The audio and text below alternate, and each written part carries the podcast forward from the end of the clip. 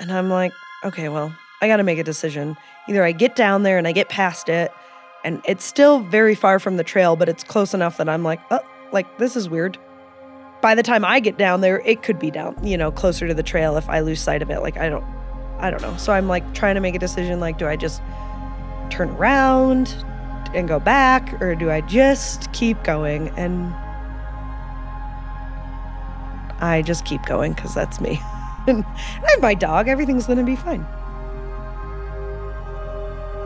So I start heading down the switchbacks, trying to keep my eye on it, lose lose sight of it.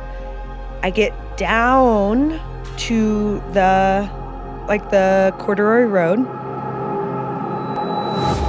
And it's standing there.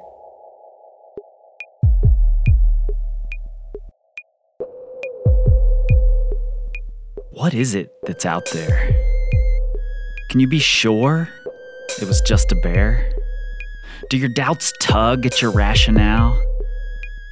See, there's so many eerie things lurking in the wild. And here, in Wyoming's remote Wind River Mountains, stories have persisted for hundreds of years. Today, we're going to hear a first hand account of something strangely unexplainable. I'm Chris Hampton. You're listening to Strange Nature from Plugtone Outdoors.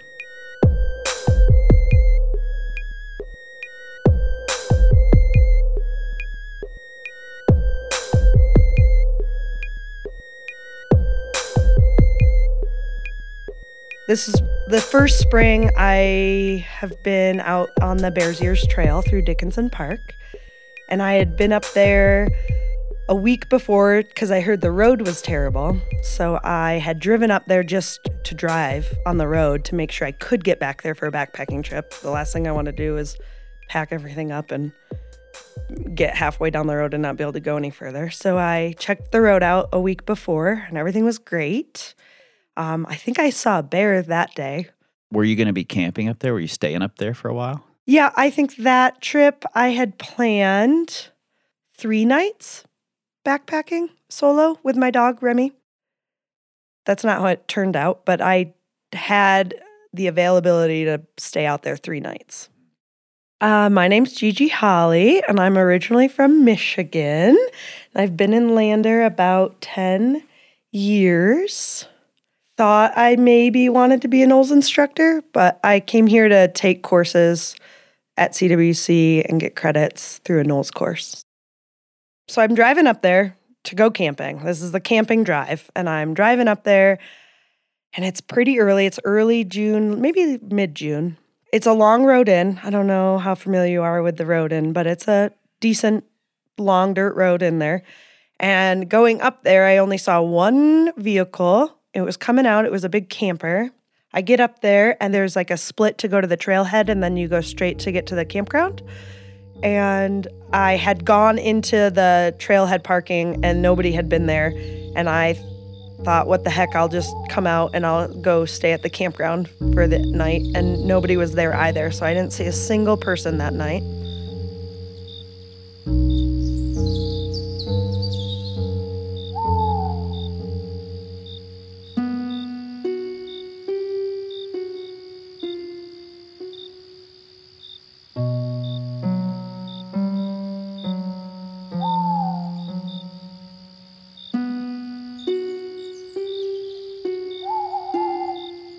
Morning, I drove over to the trailhead, and there was actually a, a Forest Service guy up there. Really nice old man, and we just chatted about the owl that I heard last night, and he like tried to pick it out on his phone for me, and he went and checked the register book. And he said, Are you sure you want to go back there alone? Nobody else is back there. There was a couple back there like a couple days ago, but they already signed out like, I don't, do you really want to go back in there alone? And I'm like, definitely. like, that's the exact way I like to go camping with nobody else that I will see. So um, he left and I started backpacking.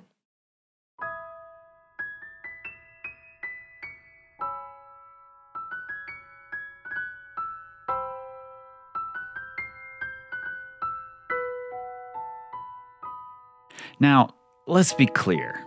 Gigi isn't a rookie. She spent a lot of time outdoors, in the mountains, often solo, and she knows these mountains, the winds, particularly well. These days, she spends a lot of her time shooting wildlife and landscapes and has traveled extensively to outdoor destinations. So she's not some random tourist who picked a spot on a map app and went for a hike. Far from it. I got seven miles in, and that's just past the Bears Ears Formation um, after Adams Pass.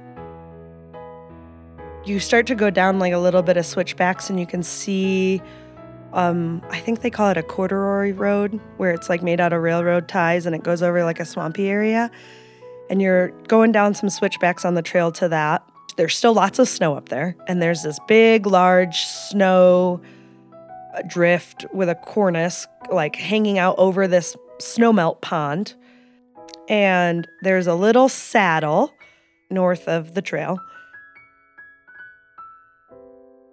And I see this big thing moving, running down this saddle towards the trail. And I'm I'm going to stop and wait and see where it goes because I don't know what that is, but it's either a bear or a moose in my head. Both of which are much larger than you. Right. and it's very dark in color. Like it is like black thing running down this hill, like loping. And I'm like, whoa. So this thing runs down and gets near the water, and I'm just gonna sit here and watch it because I didn't want to drop in and not be able to see it because of the willows.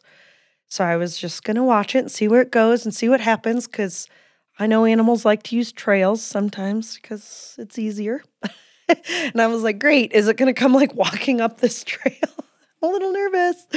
And I have my dog with me and he doesn't notice it. And we're, we're, really far away at this point. Like I, like I I can't tell what it is. I sit there and I'm watching it for like 20 minutes and it's doing weird things. It comes down to to the lake and the lake kind of has like this beachy area it comes down to it and it's just like hanging out by the beach like kind of getting up moving into the willows coming back to the beach. And then at one point it jumps in the lake and it just swims a lap. And i'm i'm i think i was actually wearing this exact shirt on that trip if we're being honest. And so like i'm in a tank top but i've been stopped for 20 minutes and i'm cold. Like i was like a little sweaty a little hot walking i'm a hot person and i am getting cold. Like s- sitting there cooling off winds blowing. I'm like ooh it's chilly. It's coming off the snow. And it gets out and it doesn't really get out. It kind of comes to the outlet and it starts walking down the river and I'm just like, okay, that's a really big thing. I can see its head over the willows. I am high, so that was helpful for the perspective. But the river turns and comes towards me, so I can see it come up the river. And it it just starts like playing in the river. And it's like hopping back and forth. It just seems like it's like playing. And I'm like, what is I don't know what's going on and I need to keep walking. I'm getting cold and like I don't know what's going on and but I'm still like so intrigued that I can't I can't like I'm just going to watch it. And I'm watching it and I get some good photos. Well, as good as you can get on a phone. I didn't have my camera back then. And then it walks back through the river back to the beach and it is just hanging out. Now, I've seen these photos. Have them actually, and I'll put a few of them up on our website. They're about what you'd expect from a cell phone from a distance. I mean, how many times have you pulled out your phone to take a photo of something exciting only to realize that on the screen it's just a tiny dot in the distance? A lot. Be honest, there are probably about 700 of those in your phone right now. Anyway, a couple of these images, one in particular, of this thing standing in the river is pretty compelling. It definitely looks like the classic image of Sasquatch that we've all seen from the famous Patterson Gimlin film. Dark in color, big, standing on two legs with a long head that tapers right into the shoulders. No real neck to speak of. And some of the photos of this creature on the beach, well, there's another dark figure there that's moving from frame to frame. I can't tell if that's a shadow. So a part of my theory is maybe it has a baby. Yeah, it looks like another one laying there. Yeah. But the, I mean, if the had a small one around it, I couldn't see that one near as well. You mean you see how far away I am? It's pretty far. Um, but you know, it's moving and there's something there. Like Mm-hmm. I'm not too crazy. There's something there. There's something sure. there. There's absolutely no question that there's something there, standing on two legs with a distinctly humanoid shape. What it is, I have no idea, but it's there. And this is by no means the first time that there's been something there in the wilds of Wyoming. In fact, if you're digging into the search for Sasquatch, there's a name that will most definitely keep coming up John Mionczynski. John lives just outside of Lander in a cabin he built with his own two hands and is nearly as enigmatic as this North American ape, as he calls it. John's become one of the leading experts on this creature, and for good reason. He's a wildlife biologist who's worked extensively with bighorn sheep, first hired by the Forest Service in the 70s for radio telemetry studies, the first of their kind. And in the 90s, his work led to a landmark discovery of why the sheep herds were dying off. He's revered for his knowledge of the outdoors, particularly around Wyoming, where he knows many of the most remote parts of the state, perhaps better than any other human.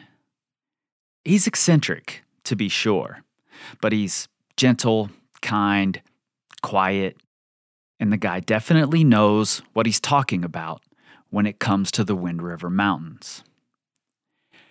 In the early 1970s, he also participated in the Interagency Grizzly Bear Study Team, as it was known, live trapping grizzlies to affix radio collars to them and then tracking them around Yellowstone.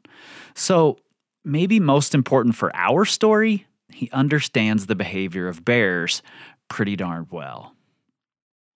See, in 1972, John was camping alone in the winds, just up and across the mountains from where Gigi was. He had taken with him a tent that had a bacon grease stain on it, so he expected that he might get a visit from some wildlife. This was before bear spray, so he came armed with cayenne pepper and a 357 Magnum. almost a full moon. I can't remember if it was waxing or waning, but it was nearly a full moon. There was no wind. Uh, I was in a, on the edge of a forested uh, pine grove, so that the moonlight was coming right onto the um, east side of the tent. That is John Mionczynski. In a bit of an impromptu telling of his story to my friends at the Deerlander podcast earlier this year. I hear this breathing sound, and it's the sound of an animal coming close, and it came by the tent. I could see the shadow. It was probably three feet, three and a half feet high, perfect for a bear silhouette. And when it started aggressively pushing its nose in, I hit it and yelled really loud, and it backed off. But it ran behind this thicket of dog hair pine that was um, short, very close together pine trees. You could not walk through it, you could not see through it in the daylight. But whatever this was went around it and behind it and stayed there, and I could hear it breathing. It was kind of like snoring sounds, deep, uh, rumbling uh, sound you'd expect from somebody snoring, except it was also like a cat purring in that the snoring was going on on the exhale and the inhale, and it had an extremely slow breathing rate, like four breaths a minute. Uh, that's my first question mark. Why is a bear breathing this slow? It came back in about 20 minutes or so. You could hear it approaching by the breathing. And so at its furthest point, it's probably 25 feet away. And then at closest point, it was two feet from my ear. on the other side of the nylon tent. Poked its nose in, I hit it, made a loud noise, and it ran back behind the dog hair pine.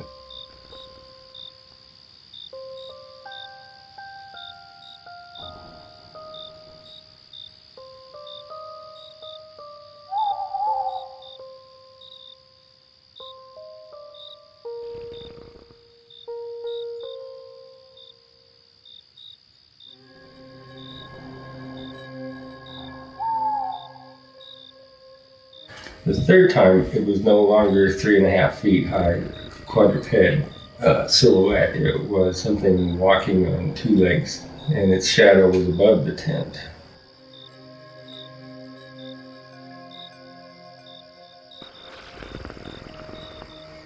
It's over the top of the tent, so I'm thinking this is a bear. It's standing up on two legs, which bears can do it's also walking on its two hind legs, which black bears don't generally do. I was confused. It was standing up and moving and walking alongside of the tent, and there's another indentation on the side of the tent. So I felt compelled to hit it again. And this time I hit something hard as a rock. And at that exact moment, the the shadow appeared on the top of the tent, and I could see a hand with it looked like the shape of a human hand with an opposed thumb, but it was twice the size of my hand almost. Mm-hmm. Very thick fingers, hair between the fingers that I could see in this silhouette. Just had like a fraction of a second to see all of that wow. as it collapsed the tent down on my ankles, and then it whatever this animal was uh, landed on my legs and then got up and ran up behind those trees again.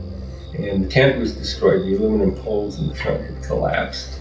Wow. So it really, like, when it pressed down, did it press down hard or was it just. Well, I think it thought it was a solid object, and when I hit it, it wanted to wheel around and grab something while it did that. And okay. I didn't realize the tent was flimsy, and it just went over on top of me.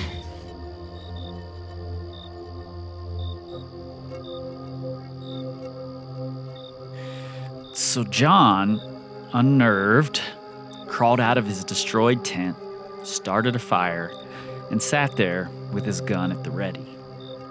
He could hear the slow, steady breathing of the creature in the shadows, just on the other side of that stand of pines. And pretty soon, the creature began throwing pine cones at John. More than 20 of them it just wanted him to go away.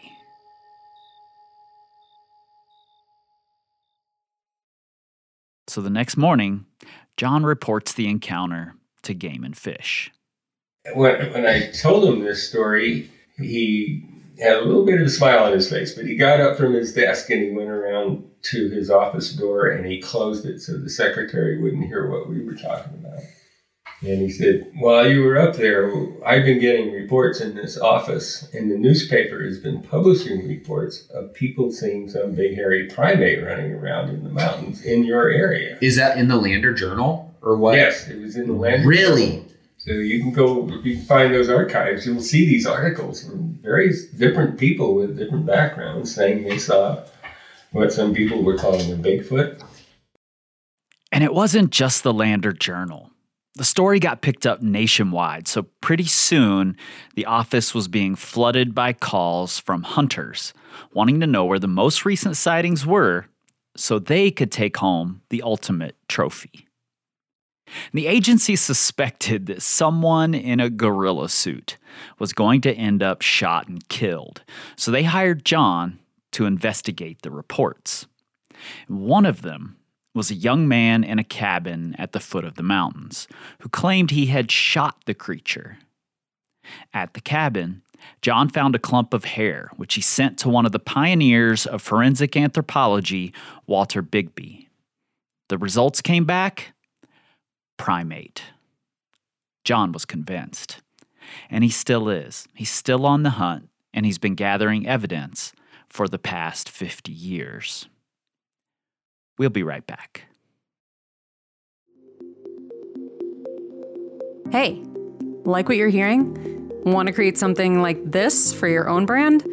Plugtone Audio is a full podcast production studio. We help outdoor brands make engaging, intentional, and unique audio experiences to tell their brand stories. With full capabilities in house, Plugtone is a one stop shop for ideation, production, audio engineering, and distribution of audio storytelling. We are aiming to help tell the stories that aren't being told in our traditional outdoor media. If you want to create something amazing together, go to plugtoneaudio.com and reach out. We can't wait to hear from you.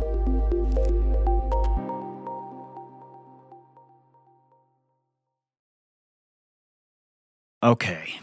This is about where the skeptic in you starts questioning things. Me too. I mean, many of the arguments in favor of Sasquatch go like this there are just too many stories from too many cultures that are similar. Yes, there are. I agree. But we've gone both ways. Most of those cultures have both these big, hairy humanoid creatures as well as a myth about little people.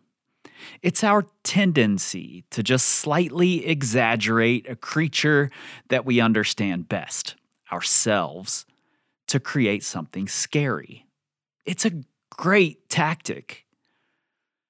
And the arguments against Bigfoot say that by now we'd have conclusive proof a carcass, a skeleton, better video. I mean, we all have high powered video cameras in our pockets. However, we're finding new species all the time. We often find species that we've thought extinct for decades. And if a thing isn't willing to get close to you, it's pretty hard to get a good video of it. Gigi thought this thing might be a moose, right? Well, I've spent a lot of time in the woods and the mountains in moose habitat. I've only seen a couple, and not for long enough to get my phone out. And the only grizzly I've seen, I did take photos of. But I'm so far away from it that it just looks like a brown lump. There are entire websites dedicated to documenting wolverine sightings, and we know exactly where the wolverines live. My point is, the wilderness is much bigger and often more remote than we can imagine from inside our comfortable houses or while walking on our well groomed trails. There are things out there that experts can't yet explain. And maybe there's a perfectly good explanation. But it's possible that that explanation is that there's actually some sort of North American ape out there. But we got sidetracked. We were right in the middle of a story that's just about to take a wild turn.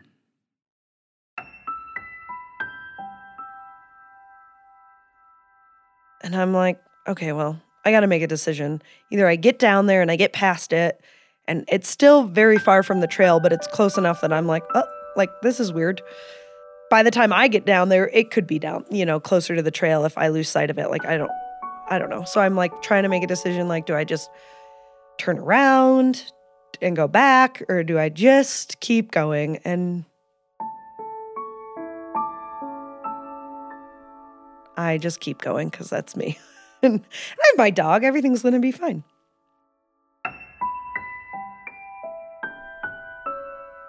So I start heading down the switchbacks, trying to keep my eye on it, lose lose sight of it.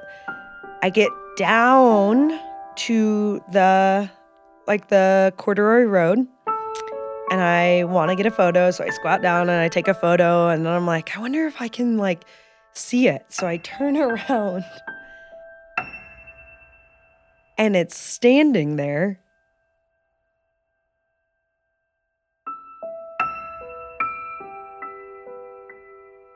I don't know if this is the right time to tell you this.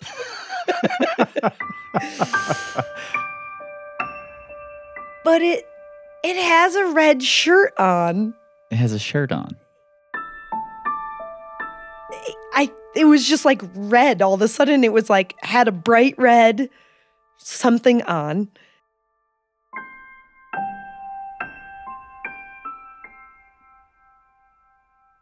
And all of a sudden I'm like, oh no, it's a human. And I'm more panicked than I had been before. I'm like, this is creepy.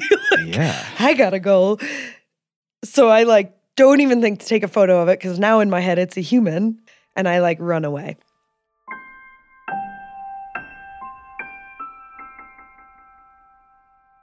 My dog is not the type of animal that leaves my side. He hangs out with me.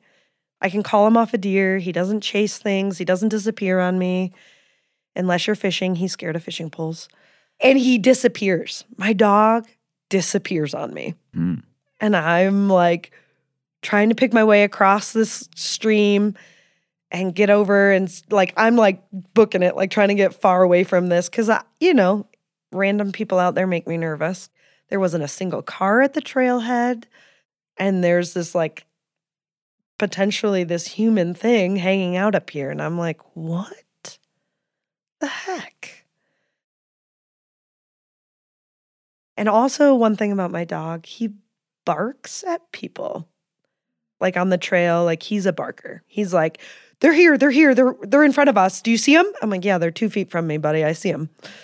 And he's quiet with animals. He's the stalker kind of dog. Like, should I chase it? Should I not? But he's a barker at humans, and he hadn't made a sound.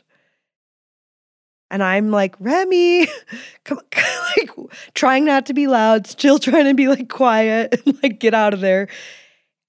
And eventually it takes me starting to yell, like I'm yelling for him at the end. Like, where the heck did my dog go? Like, this is weird. He comes around the corner of the snow cornice that was looking out over that lake. He comes from that direction. Like, what the heck, dude? Ah, you made me yell. That thing probably heard me. I don't. Gah! And I'm like, let's go. So I just walk really fast, seven more miles in to get to a campsite. He's sitting there staring up the trail. And I'm just like getting more and more nervous. Like, what the heck was that? Like, it had a red shirt on at the end, but it like swam in the lake. And I am a cold, like, I love to jump in cold water, and I would not have jumped in that water. Like, Yeah. it was too cold. And and I did not sleep very well that night. Just say that. And And you didn't see the thing again. I didn't see it again. Did you walk back out the same way? I did a loop. So I um I had my reservation pass. Um you need one to drive into Dickinson Park. Um and I hiked out on the reservation on a trail that's not a it wasn't maintained it wasn't a trail anymore. it was deadfall and it was terrible. I don't recommend it. Um I was really nervous. I don't like to push myself when I'm hiking. I'm out there to enjoy myself. I'm not out there to run a marathon. I'm not an exercise person. I'm a enjoy my life person. those, those can't be the same. they can, but they're not for me. I don't want to hurt my knees, you know. I like to go nice and slow. but um so that day I'd done 14 and I had two more nights to sleep out there, but the next day I hiked all the way out. Mm. I just went straight out because if I were to camp, it would be like directly north, like less than a mile of where I had the sighting, just on the north side instead of the south side. hmm And I just just had that feeling all day, like you know, there's just something about this spot right now that I I'm gonna leave. In all the time you've spent back there since, have you seen any kind of thing that made you wonder or sign or a flash of a red shirt in the trees? um, I think that was in 2018 is when I had the sighting in June. And this spring I did it again in June, almost within the week that I saw it in 2018. I called it Facing My Fears. I was like, I'm going to go back out there. I'd been backpacking alone since then, just not in that area.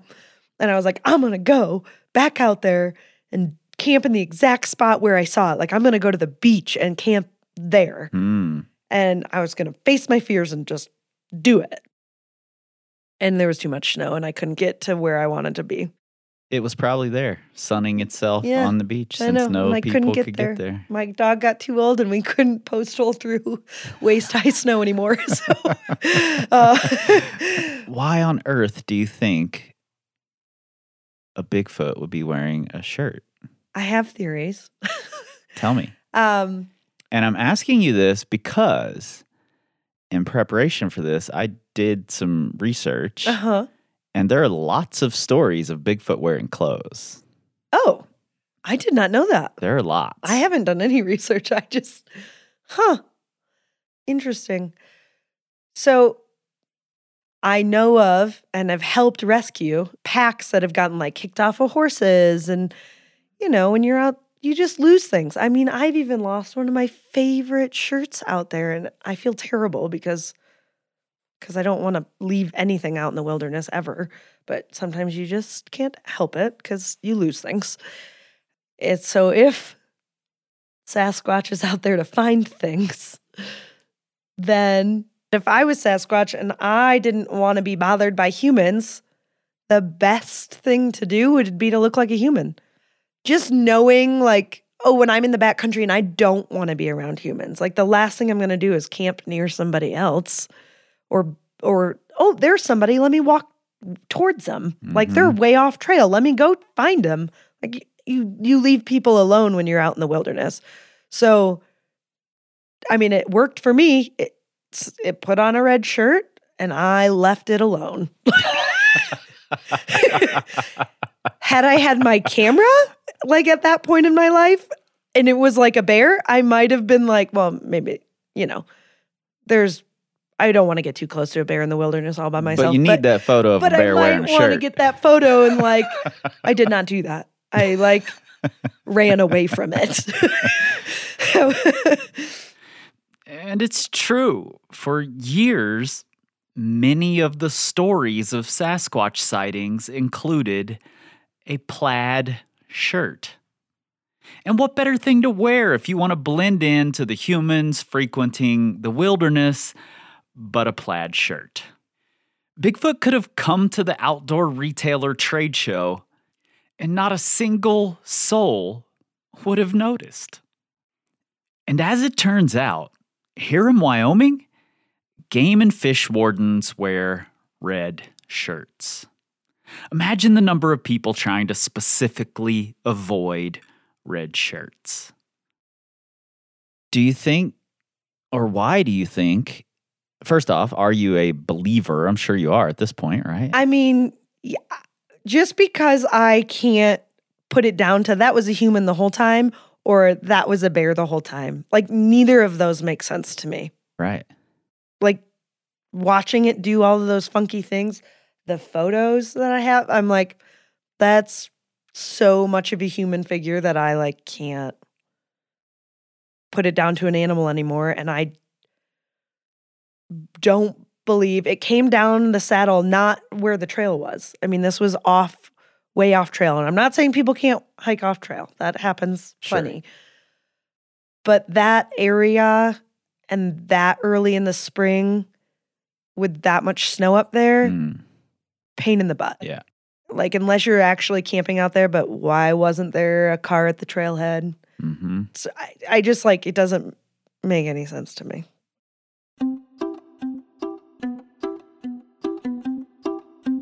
You've had a lot of time to think about it. Yeah. Do you have theories on why, if these creatures exist, we don't have definitive evidence? I mean, I love the idea of magic and like and things that will just because we've don't have proof, we just don't believe in. And I think the mountains are magic. Every time I'm up there, there it's just magical just being there. So why can't there be something magic about them?